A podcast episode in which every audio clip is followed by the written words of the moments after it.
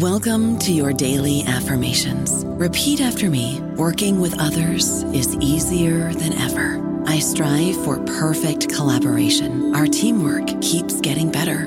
Yeah, affirmations are great, but Monday.com can really get you the teamwork you desire. Work together easily and share files, updates, data, and just about anything you want all in one platform. Affirm yes to start or tap the banner to go to Monday.com. Dreaming of a better sleep? Tossing and turning is not your destiny. And Ollie is here to help. Ollie invites you to sink into sweet, sweet slumber to improve your mental and physical health and overall wellness. More than just melatonin, Ollie's ingredients help you unwind your mind for a delightfully dreamy drift off. Sleep is on the way at Ollie.com. That's O L L Y.com. Making everyone happy on vacation isn't easy, but you know what is? Going to Aruba. All you have to do is walk out your door to find pristine pools, relaxing white sand beaches, and an island teeming with outdoor activities that'll put a smile on any face. You won't just feel great, you'll all feel great, filled with a calmer, more peaceful vibe that radiates Aruba's warmth. And the best part is, it never fades. That's the Aruba effect. Plan your family trip at aruba.com. Welcome to the New Books Network. Confounding, exhilarating, and contagious. Emotions matter, and so does applying emotional intelligence. Welcome to Dan Hill's EQ Spotlight, the podcast where emotions rule. Whatever the topic, how do hearts and minds collide? Find out with your host, a college professor turned globe-trotting EQ entrepreneur. His mission? Each week, Dan joins prominent authors in decoding how emotions drive outcomes and make people tick. Now, on to the show. Hello, everyone, and thank you for joining me for the 133rd episode of my podcast, Dan Hill's EQ Spotlight. The series appears here on the New Books Network, which has as its motto, sharing knowledge so people can thrive. Today, I have the pleasure of being joined by Eugene Lipov, MD, and Jamie Mustard. They are the co authors of The Invisible Machine The Startling Truth About Trauma and the Scientific Breakthrough That Can Transform Your Life. The publisher is BenBella Books. Dr. Eugene Lipov is a complex anesthesiologist and has been called the Einstein of his field. He has discovered and invented the dual systematic reset, or sympathetic reset, rather, the DSR, which was endorsed by President Obama in 2010.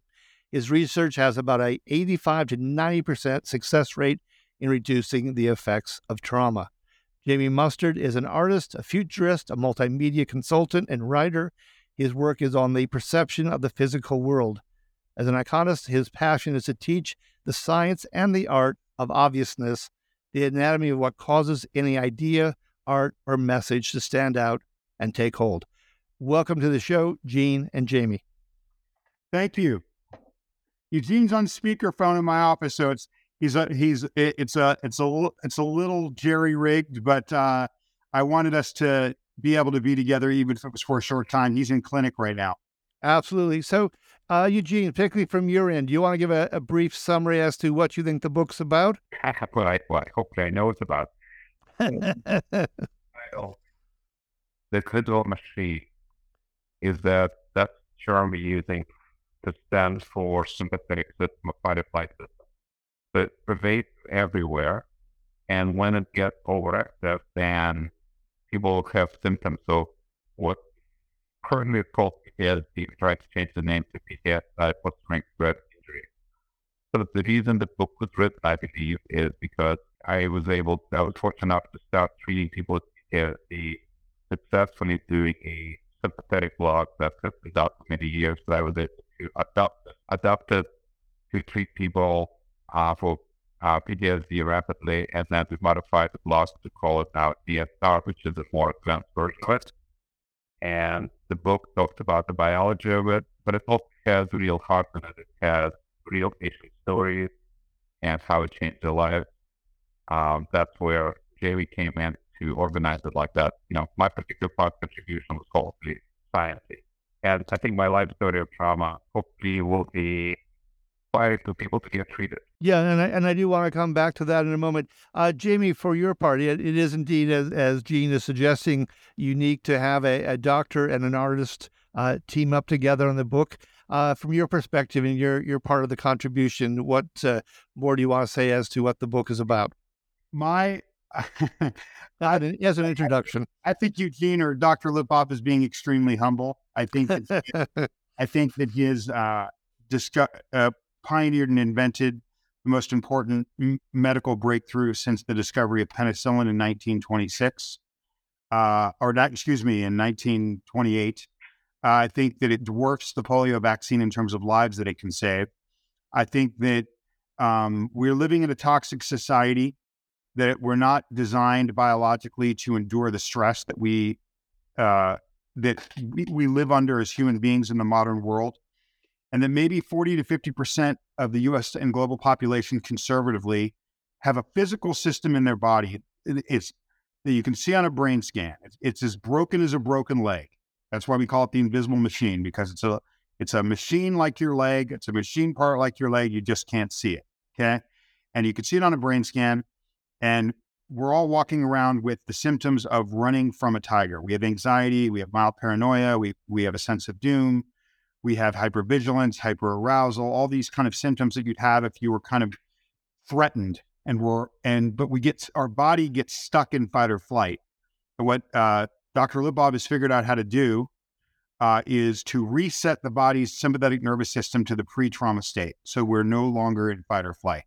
And okay. I, yeah, and and Eugene, um, if you want to briefly describe for us what the reset, the DSR, in, entails, I think that's important. I think Jamie's just done a great job laying out the significance of the book and how many people it can uh, make a difference for. But if you can describe the, the technique itself briefly with the patient lies on the table. We put an IV in for safety, clean off the neck, and I use ultrasound to figure out where we need to go after I go. There are a bunch of different vessels in the neck, but we can avoid that by using uh, ultrasound. And then I send the needle up under ultrasound guide. We put in uh, bupivacaine, which is the same drug that's used for women who are pregnant for epidural, so you know it's safe, been around forever and the result is typically 10, 15, 20 minutes, sometimes to the other side. A lot of times it works rapidly, and uh, my operative time is about five minutes. So it's pretty quick. The point, the thing I, I like about it, compliance is very high, right? Something comes in with the procedures that feel better. You don't have to keep taking medications all day long. And you think what, what we're trying to do is we're trying to reset the sympathetic to the pre-trauma state so that we, we're not covering it up with something. We're actually trying to get to the bottom of the problem. Yeah, no, I, I think the, the efficacy is, is amazing. The, the quickness of uh, it taking effect is impressive. And having worked previously in my career at one point as a, attorney for consumer affairs, where we saw lack, actually a lot of overuse and repetitive use without advantage in certain procedures, that this one can take hold so readily and well is is uh, close to astonishing. Quite honestly, it's it's amazing stuff. Tell you one more thing, if I may. Sure. Patients, of course, after that. But so if people talk about what PTSD is or not, the Jamie did great job explaining the biological phenomena. But let's walk through what trauma is. So somebody has trauma of any kind. We wrote a paper last year that 22 different types of trauma all respond to this procedure. So it's not trauma specific. But we'll talk trauma occurs of any kind, it activates fight or flight system of the individual machine. When it's too much or over a period of time, even be neglected, whatever, uh, it produces overactivation of sympathetic system and it gets stuck in that position in the sense that there are extra nerve fibers of sympathetic nerves which grow. And as long as that's maintained, then it increases norepinephrine level, which gives symptoms of PTSD in a continuous basis. So the local anesthetic in the neck to reverse that. So a local anesthetic lasts eight hours and last years. And that's what such an exciting development from my perspective as an anesthesiologist who actually knows through this procedure. But the physiology, physiology of that is pretty cool. Yeah, no, I think as Jamie said earlier, you're, if anything, understating the the the tremendous impact of, of what you have here.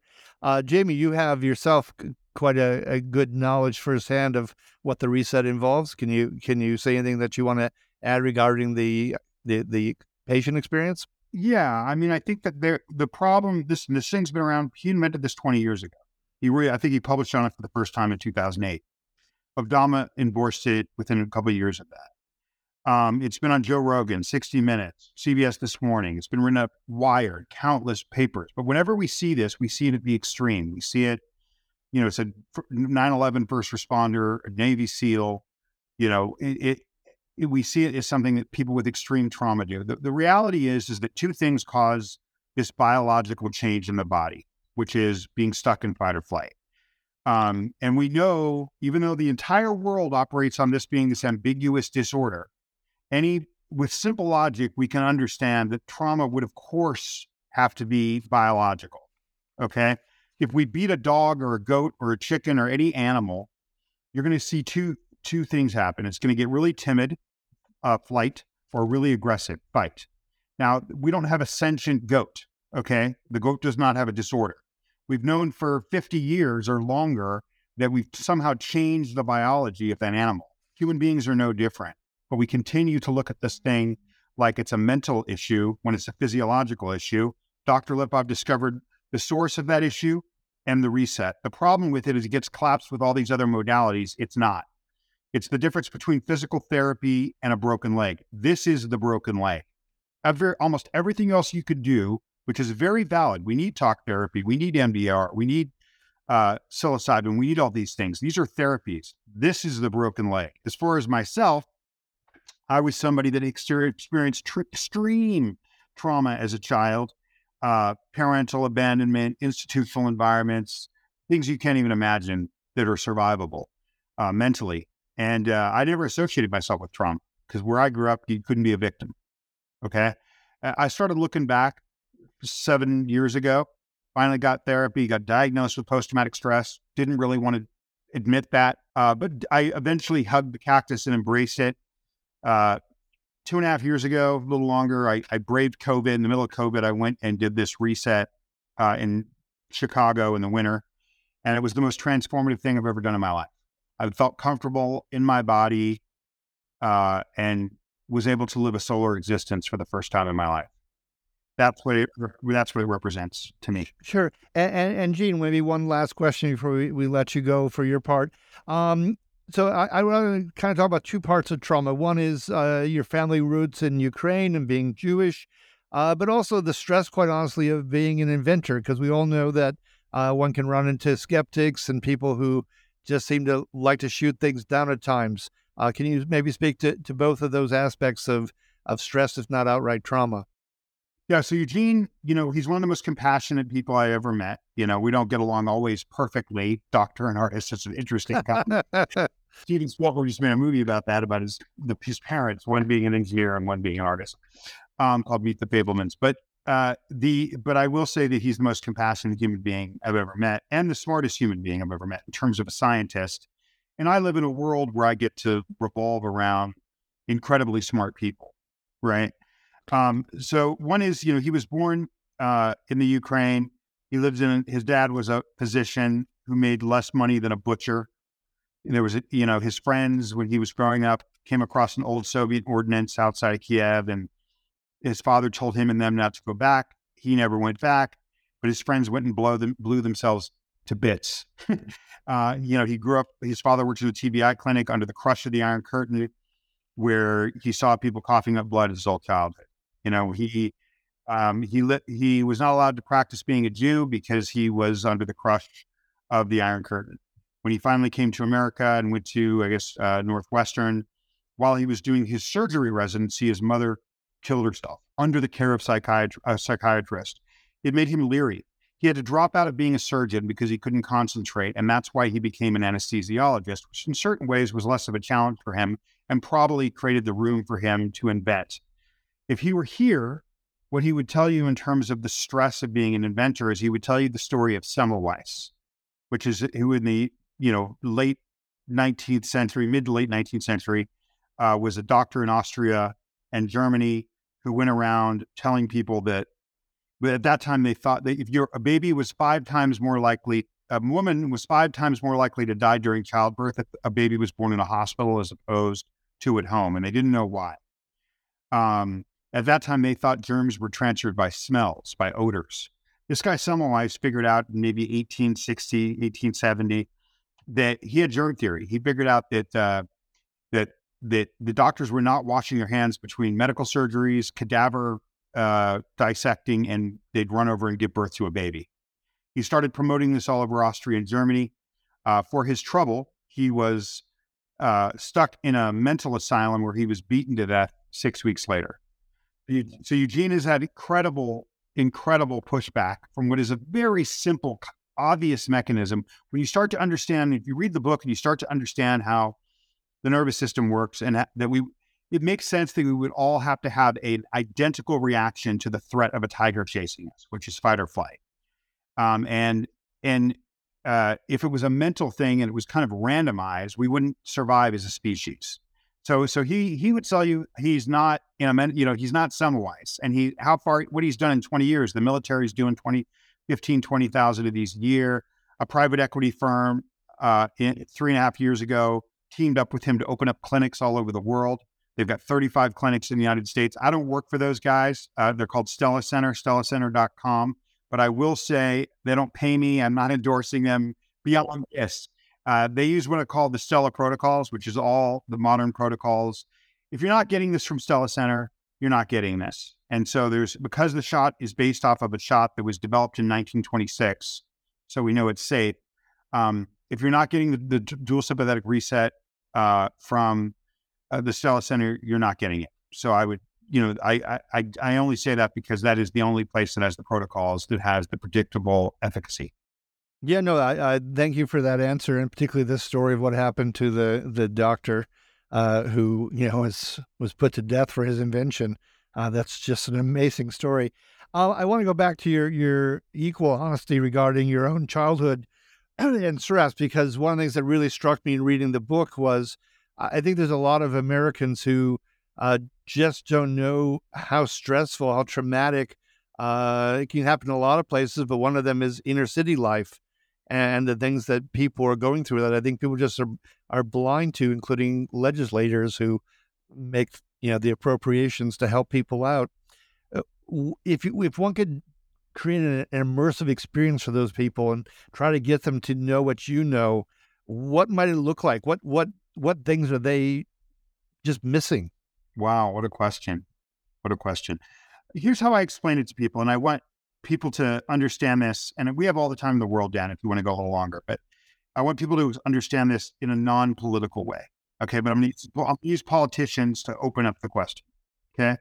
If you take somebody like Al Gore, who's liberal, or George W. Bush, who's a conservative, and you make them president of the United States, or by you put them in political power. Well, these are guys, one's left, one's right, that grew up with extreme wealth. Okay. They're going to be like, unless you have the experience of poverty, you can't really understand it. Okay. Just like it's like it's that's human nature with anything, right? It's hard to have total empathy for something you've never seen or really experienced. When you have somebody like Bill Clinton, no matter what you think of his politics, you have a guy that grew up at a double wide, but then becomes a Rhodes Scholar and president. So he goes, he has a different kind of an arc, right? He's going to have a deeper understanding of people um, just because of his experience. He's gone from the poorest to the poor to the richest to the rich. So he's going to have a breadth of understanding that you can't, that doesn't go the other way.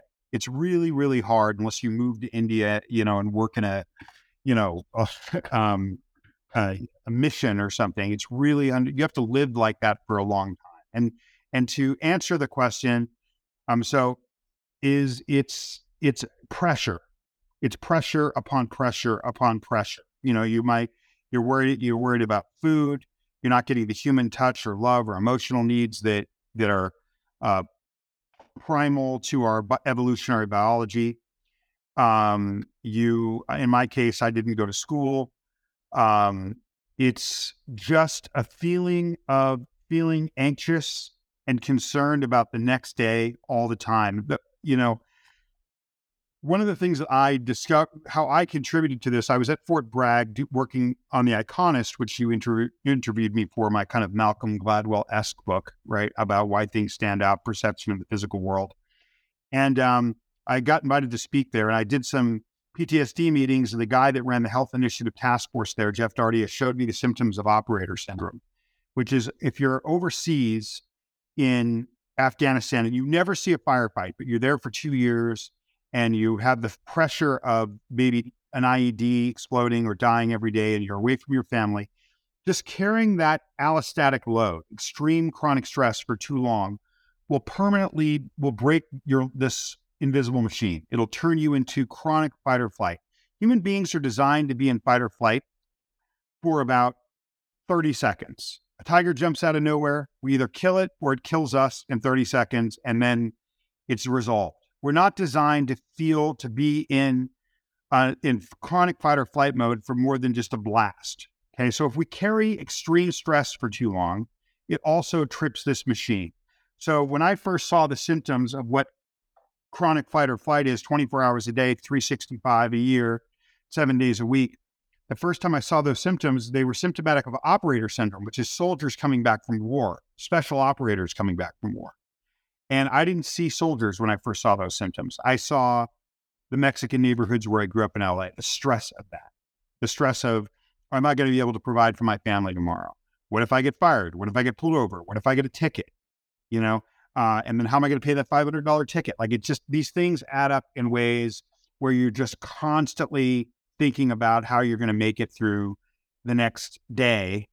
Um, and it is, uh, it's just a being soul crushed and being strained, stressed out, and uh, and I could talk about the physiological effects in the body and how the, phys- the the science of this mechanism, but it just leaves you uh, it puts you in a state where you're you're that when that you, where you're just chronically stuck in fight or flight. So you're chronic, and those seven symptoms would be th- those seven symptoms would be uh, what would happen if a tiger were in front of you, which would be you'd be anxious, you'd be mildly paranoid, you'd have a sense of doom, you'd be hyper vigilant, hyper aroused, you'd be reactive and have a hair trigger, you wouldn't be able to sleep.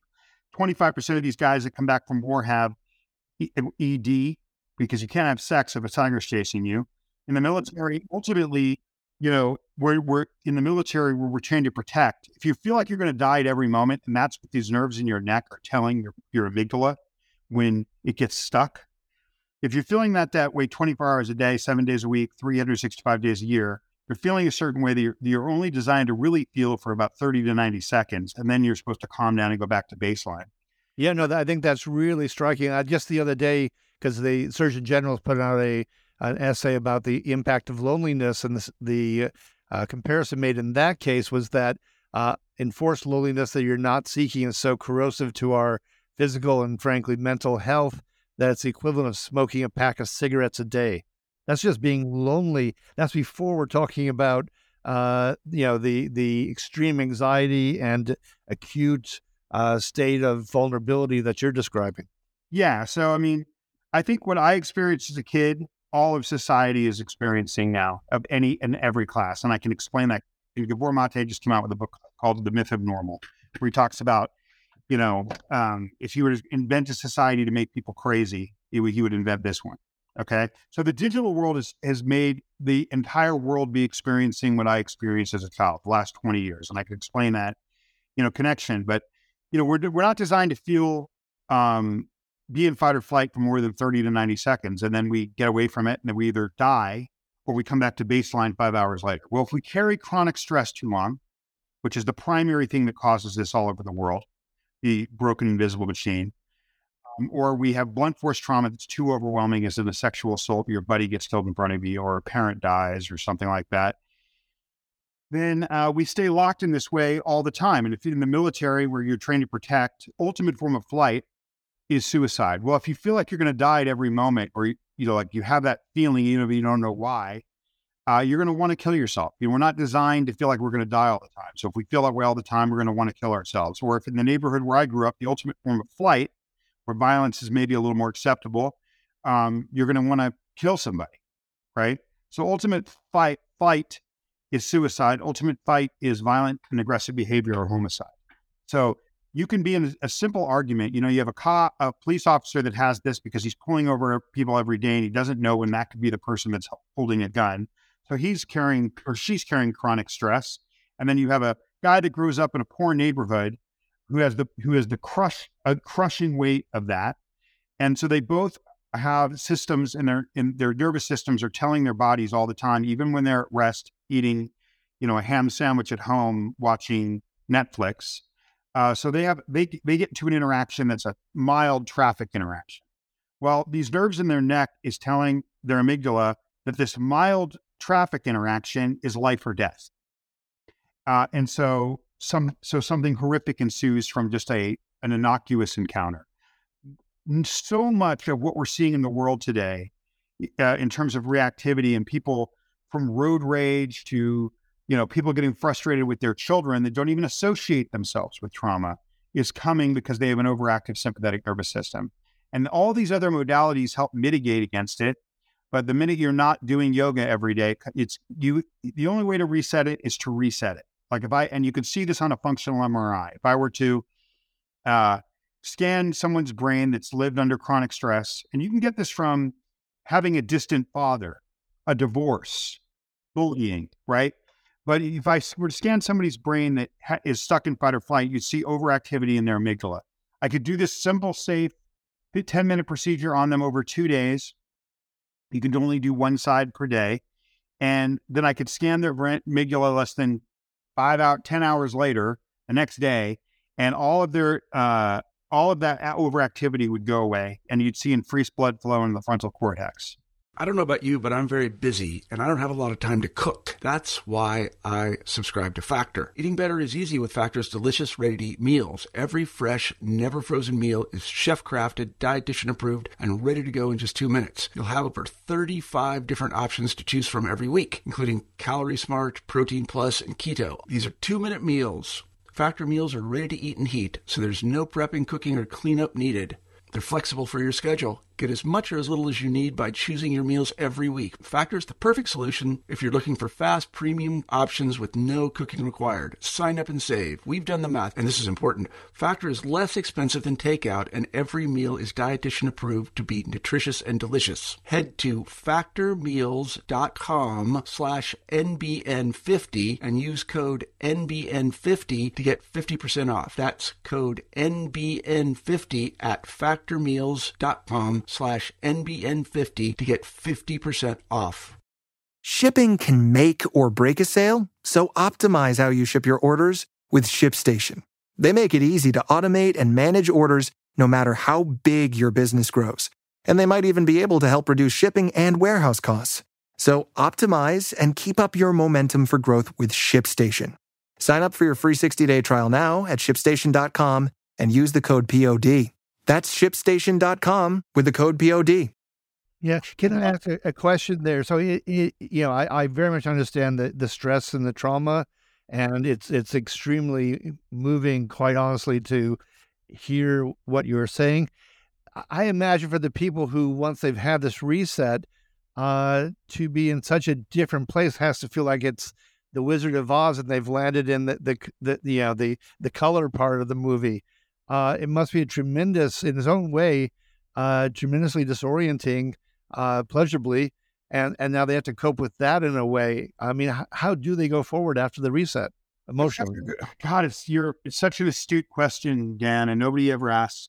Okay, so you know, in the case of certain guys that I've seen, like I, there was one guy uh, who's featured in the book who was assault, who was sexually assaulted by his stepfather from eight to sixteen. The guy went to jail um, and he was um, he, the guy looks like a Calvin Klein model. You never know there's anything wrong with him, but he's got a wife and kids, and he was suicidal for 20 years and homicidal towards his father, stepfather for 30 years.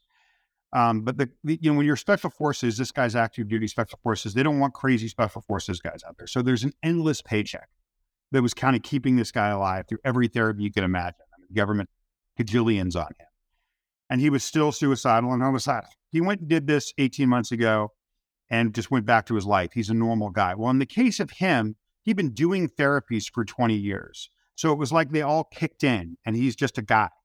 In most cases, It's more like, you know, that's not the case, right? So, what this does is it frees you up so that the other modalities can work and work more effectively.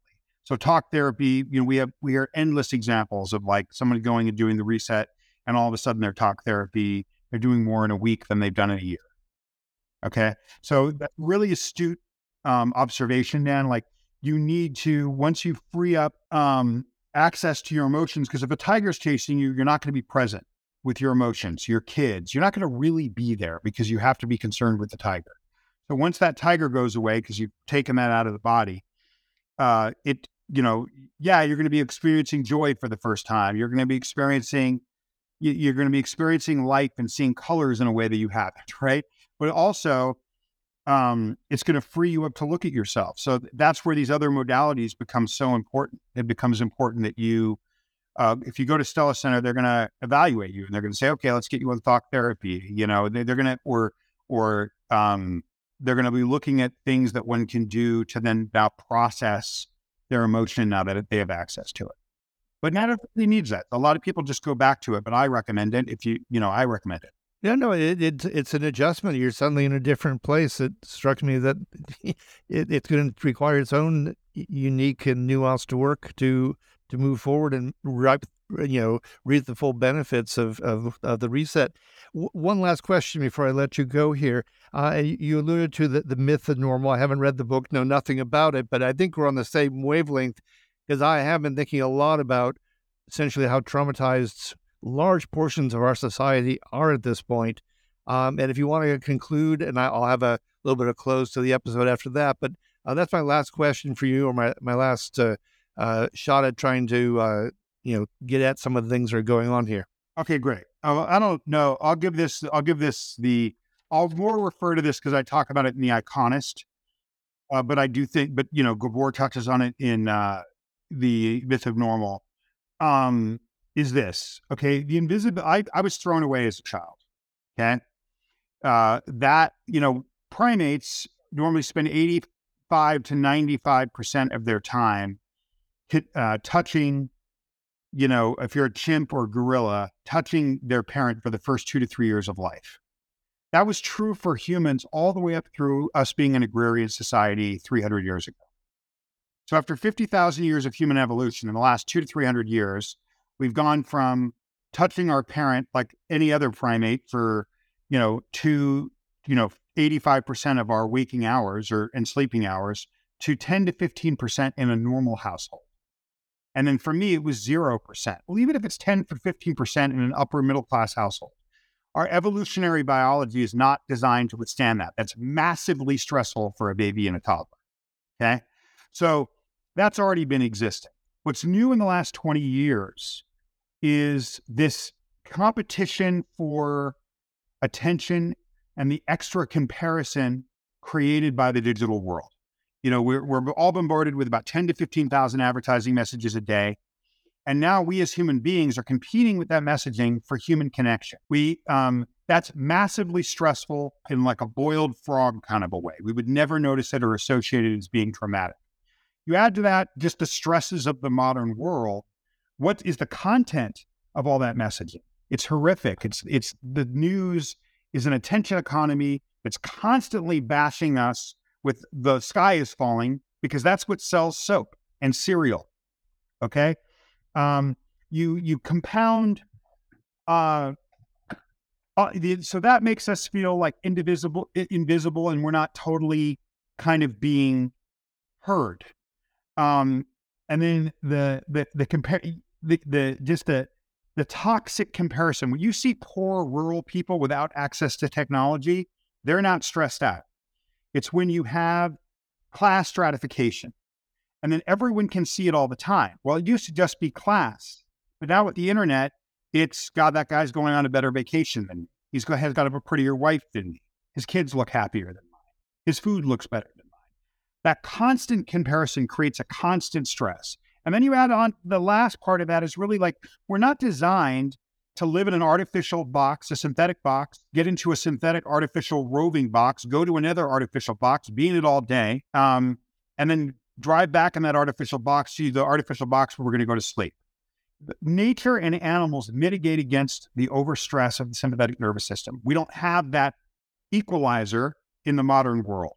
So when you start compounding all these things together, the news, the constant comparison, the digital overload of the messaging, the artificial environments, that creates a chronic allostatic load that I think 40 to 50% of us have an overactive sympathetic nervous system. And we're doing all these other things rather than resetting the system. We're on psychotropics, we're on SSRIs, uh, we're doing yoga 24 hours a day, we're running seven days a week. Some of these things are healthy and good, uh, but we, it would be better if we would just reset the sympathetic nervous system and then live our lives. And so I, I, and it, we piece all this apart in the book so you can understand your own coordinates. Where are you in the world? You know, you think you don't have trauma, but I named seven symptoms, and I would I would guarantee you at least fifty to seventy percent of the people, when I went through the symptoms, uh, probably said, "Hey, well, that's me, but I don't have trauma." You know, if you read the Invisible Machine, I think you might understand. Yet I don't normally when I normally I talk about ideas in a I don't normally kind of push a book. I normally push my ideas, and I don't care if people buy the book. But this is such a chronic, ubiquitous problem, Dan, that I would like people to understand their coordinates. Yeah, and that's that's what I took from the book that it is chronic, it is ubiquitous, it is crucial to recognize what one is suffering from and to know that there's a way forward and to seize it and and to reap the benefits that are possible. That's why the book's so significant. And uh, do you agree? Did you, what did you think of my description of just like this kind of chronically stressed, this chronically stressed out society that's forcing people to be stuck in fight or flight in a way and not even realizing it. Do you think there's Oh, abs- oh, absolutely. I, I think that you know we we see all sorts of news accounts about what online comparisons are doing, particularly to young women. Uh, we see people who are extremely isolated. Hence the uh, recent message from the attorney general. We see you know on a sociological and political basis that the country is ripped apart. People are feeling more vulnerable than ever before. Uh, I think all of those things are are, are taking place. Uh, that's why, as I said, I, I, I was reading the book. I was thinking about what was involved with the uh, things that you had experienced, for instance, and then the larger lens of all the other people who experience things that are comparable, and how little they are being paid attention to. Um, and it, it just was it was just was striking, and then finally it was overwhelming, but overwhelming in a way that gave a solution or a way forward. Yeah, I mean, preaching suicide is um, at an all-time high, and you can you look at the corollary. Either you have a corollary with the rise of Facebook and Instagram. The minute that comparison starts, and on on phones, the minute Instagram and Facebook, especially Instagram, went to phones, that's when you see this incredible rise created by the comparison. This is causing, you know, we just have not, our evolutionary biology is not designed to live uh, in a digital instant information. Oh yeah, no. I, my my father once said to me that the the easiest way to drive yourself crazy is to be constantly comparing yourself to others. And now we've we've foisted on, on other people. And and the reason why my company is called Sensory Logic is because all the senses do matter tremendously, including touch.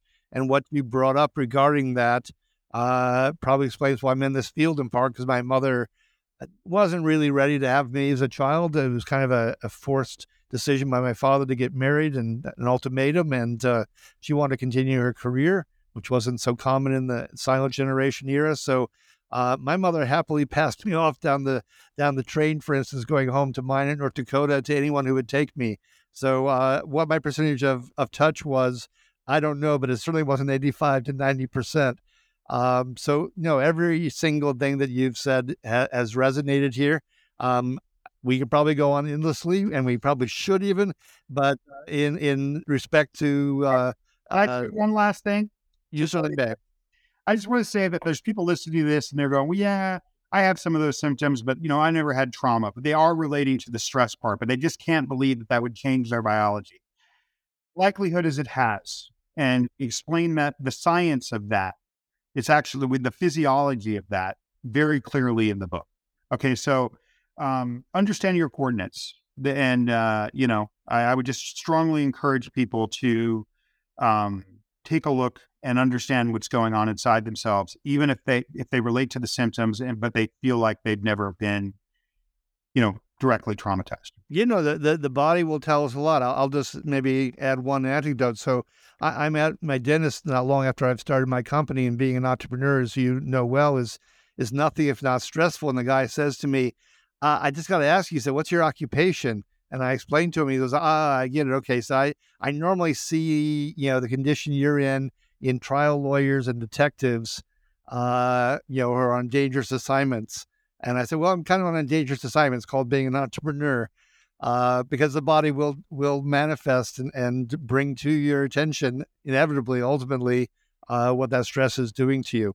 So I wanted th- I want to thank you so much. Can I say one more comment on that? I just have to respond. It'll be a little long, but I think it's worth it. Um, if the body keeps the score, the sympathetic nervous system is the scorekeeper. One of the things we explain in the book is how carrying that chronic allostatic load has a cascade of physical symptoms. Most of the physical symptoms, it, it is a primary cause of disease. It discombobulates the, if you're stuck in fight or flight, your biology, it discombobulates your immune system. You're more prone to get everything from an autoimmune disease to get cancer. So if the, I always, if the body keeps the score, um, this, the sympathetic nervous system, we explain how this is the scorekeeper. People should understand and know what's going on inside themselves. Okay, fair enough.